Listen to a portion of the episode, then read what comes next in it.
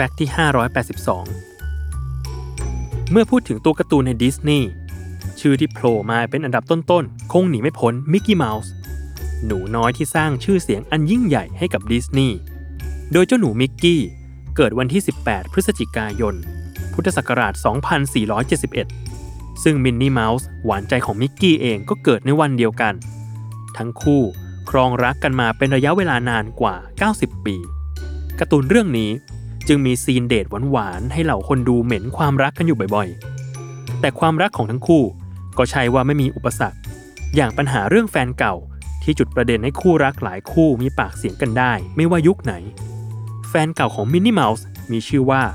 มอร์ติเมอร์เป็นหนูที่ตัวสูงหน้าตาคล้ายกับมิกกี้ แต่มีความเจ้าเล่ห์มากกว่าสำหรับใครที่อยากเห็นความร้ายของมอร์ติเมอร์ สามารถรับชมได้ในมิกกี้เมาส์ตอน Mickey's Rival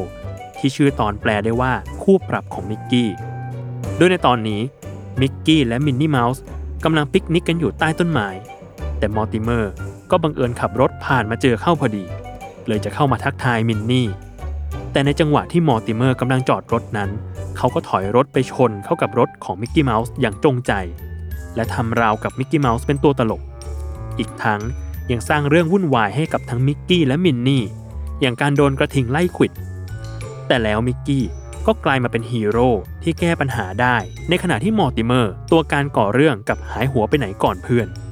และนอกจากมอร์ติเมอร์จะเป็นคู่ปรับของมิกกี้เมาส์แล้ว ยังเป็นชื่อเก่าของมิกกี้เมาส์ที่ดิสนีย์ตั้งให้ แต่ภรรยาของเขาให้ความเห็นว่าชื่อมอร์ติเมอร์ฟังดูแล้วมีความหยิ่งพยองและดุร้ายเกินไป เขาจึงหาชื่อใหม่จนได้ชื่อว่ามิกกี้ซึ่งฟังดูขี้เล่นและเข้าถึงง่ายมากกว่า และกลายมาเป็นมิกกี้เมาส์อย่างที่เรารู้จักกันในวันนี้